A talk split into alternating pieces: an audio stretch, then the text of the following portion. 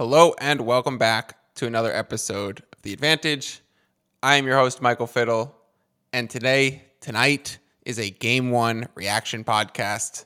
You thought I would duck you guys. You thought I would avoid doing this because my best bet going into this game was Warriors minus 3.5, and the Celtics just stole that game in the fourth quarter.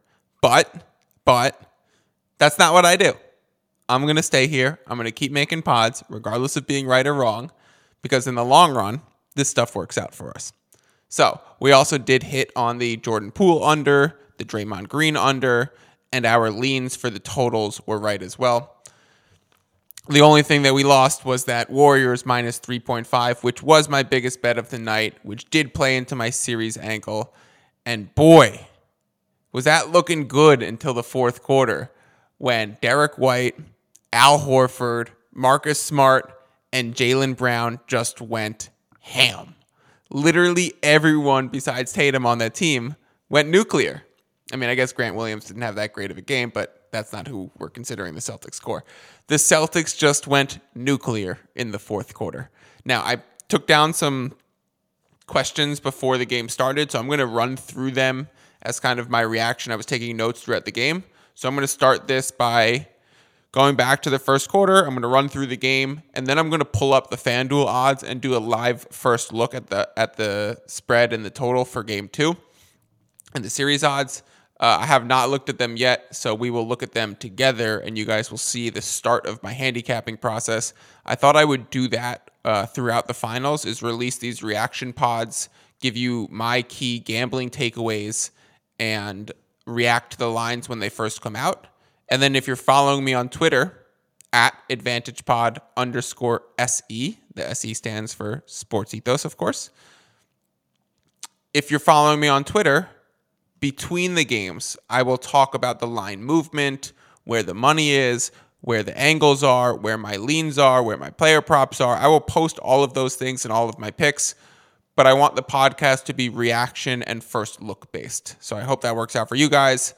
Let's start with this game back to the first quarter. I wrote first quarter feels. My gut reaction was Steph came out looking amazing. The Warriors' back cuts are what the Celtics were needing to figure out. Clearly, they would figure that out as the game went on. But the Celtics were shooting, I mean, the, the Warriors were shooting a lot of threes. The Celtics were playing this drop coverage against Steph that made absolutely no sense. They were giving him his own island. Um, and he was making them pay. I think he was six for nine in the first quarter on three pointers. You can't let Steph have six open looks, let alone nine three point attempts. You got to get the ball out of his hands. You got to rush him on the three point line. You got to have someone waiting underneath in case he slips it. And the, and the Warriors made the Celtics pay for this. The first subs and rotations was at 5:55 in the first quarter. Poole came in for Draymond, Grant and White came in for Tatum and Rob Williams. It was 20 to 14 Warriors at this point. This just shows you how important Derrick White was in this game. Immediately in the first quarter, he was plus in the box in the plus minus.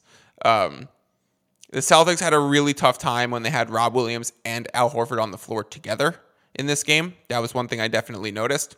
So I expect to see more White and Grant minutes. I expect the rotations to stay the exact same from both of these teams going into the game two first quarter. Uh, I don't have a great lean into saying like maybe Otto Porter Jr. comes off the bench first or Iguodala gets more minutes than he did tonight. I don't think so. Um, I think Poole will continue to check in around the six minute mark. He will try and provide an offensive spark for them. He is definitely a defensive liability. You saw the Celtics attacking him on the switch with Jaylen Brown a lot. Um, but anyways, Derrick White, from the moment he came into this game, was the clear kind of team MVP for the Celtics. We'll get into that in a bit. The halftime check-in, the score, the field, the expected pace, and any key stats. It was 56 to 54 Celtics. The pace was 220, not because there's 110 and you simply times that by two, but you expected less efficiency but increased fouling. If you actually did the pace about points per possession and possessions in the game, you would have gotten a pace of 220. Uh, the over under going into the second half, I think, was 219 and a half. There was a late run by Boston in the second quarter, a 10-0 run to tie the game at 47, and then they took the lead just after that. I think they they got the lead back like 50 to 49 on a Marcus Smart free throw. It was their first lead since 9-8. Uh, the Warriors at, at halftime, the Warriors were 11 for 24 from three. Celtics were 9 for 21. Both of these teams shooting a lot of threes and hitting them at an over 40% rate. It was crazy efficient, and that's why we got 110 points from two teams that are great defensively in the first half. The Warriors had one more turnover. They had eight turnovers to the Celtics seven, and they were down four in the free throw column. So that's why you had the Celtics being up two. Even though the Warriors had a few extra three pointers, they had lost in the turnover and free throw battle. At halftime, Tatum was two for nine, eight points, the third leading scorer on his team. And I had a few like, where is Tatum moments? But then I looked at the box score and he had seven assists. Jaylen Brown was shooting the most for the Celtics in the first half. This would obviously continue over to the second half. He had 13 shot attempts in the first half. So if you're looking to play points props in the future, remember that Jaylen Brown's volume was very high. These are the two best third quarter teams in the league. I asked myself who won the third quarter and were there any noticeable adjustments. The Warriors dominated the third quarter.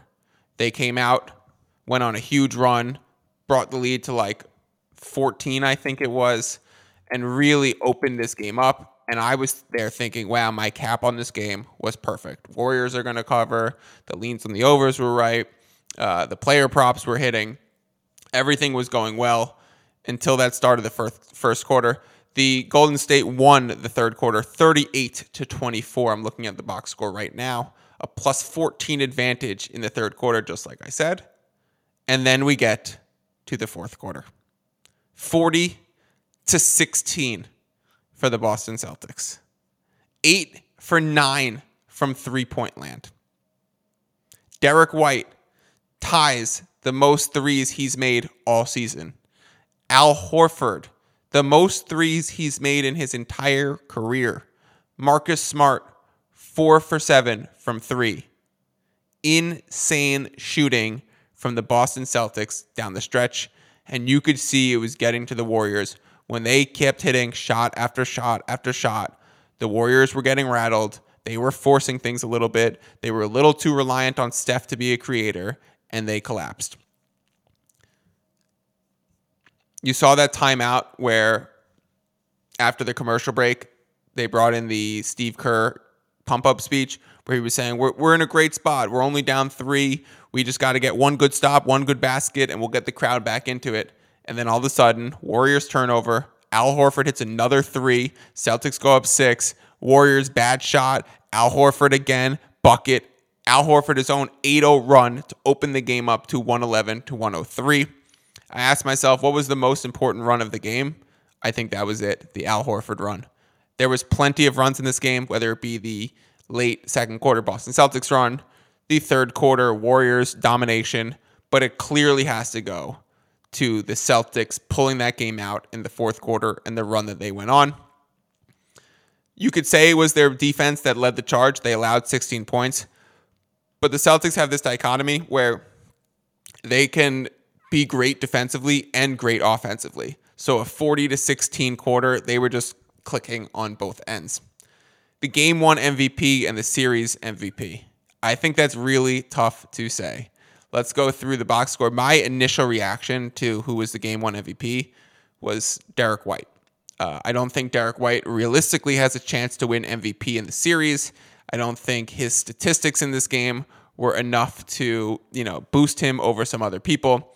Derrick White ended with 21 points, three assists and a rebound, plus 25 in the bo- in the plus minus clearly the most on the team in the plus minus column.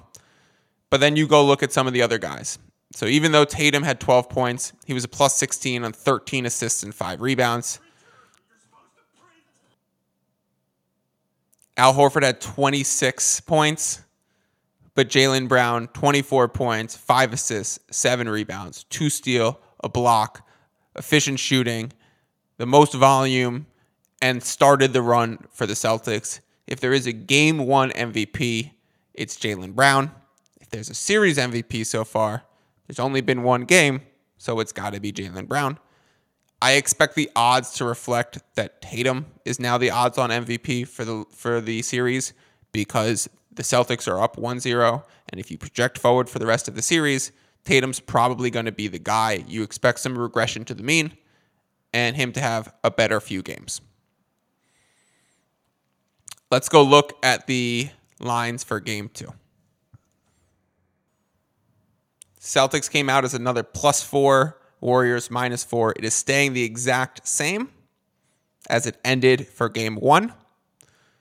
We are getting early money on the Warriors, and the over under is at 215 and a half. These are really, really sharp lines. I am going to wait because, again, what I value more than the line itself is the indicators. I want to see where the money goes, where the line moves, where the total moves, how this is affected by the public sentiment, the ESPN headlines tomorrow, where the gambling experts are. I need to take all of those things into account before I lay any bets right now. I was expecting this to come out around five, five and a half, because again, I wasn't expecting that Boston fourth quarter run. So I think simply that Boston fourth quarter run is what's keeping this line at a plus four. I might lean Boston early on. I mean, this team is so good. I've been backing this team the whole time. If you've been listening to me, you know I'm a Celtics guy. I have series bets on both sides, but my head just tilted towards a Celtics exposure. I have been hammering the Celtics lines all playoffs, and I've been fading the Warriors. And I kept on taking the Mavericks in that series, and the Warriors cost me. And I came into this game saying, I like the Celtics more, but the Warriors are in a really good spot with the rest advantage. And now the Celtics have taken game one.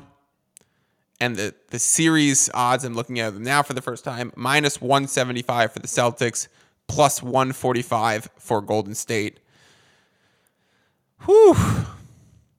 My first lean is that there's got to be value on the Celtics number in that case. If they're up 1 0, they've already stolen home court advantage. They're going to have a lot of built in rest. Their guys stayed healthy throughout the game. I think it's going to be hard if you if you're going to be betting on Golden State at the plus 145. This comes back to the what I talked about with Dan on his podcast. What you're really doing is hoping that they win game 2 and then planning to hedge off of it. And if that's your plan in taking Golden State for game 2, then you're better off just taking the money line or the spread because if you plan to hedge a series price after one game, you get better value by just playing the one game. Um,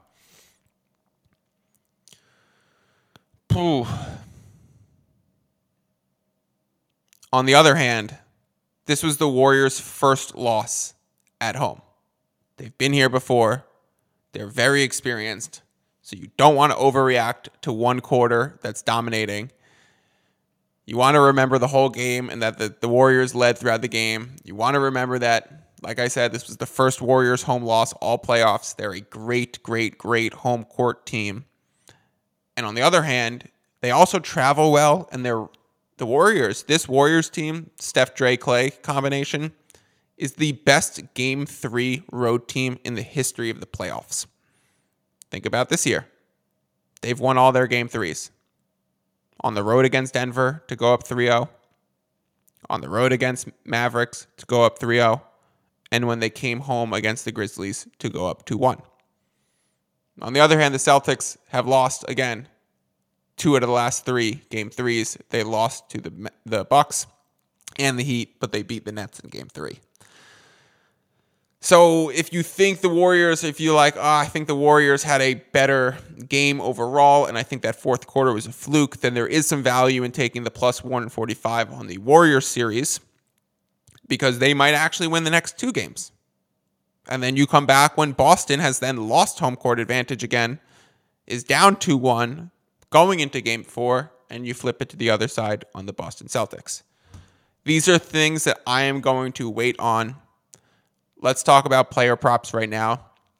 I think the, the line to jump on immediately is Jordan Poole's under again. We didn't see any Kuminga. We didn't see any Moody. We didn't see any Gary Payton. We saw Otto Porter Jr. and Andre Iguodala soaking up the extra minutes for the Warriors. This was a defensive adjustment, a length adjustment, playing towards the Celtics' wing depth. And I think the Warriors are going to continue to need to do that. Let's look at their plus minus real quick. Poole was a minus 19. I mean, Porter was a minus 18. That's not much better. Iguodala was a minus 6.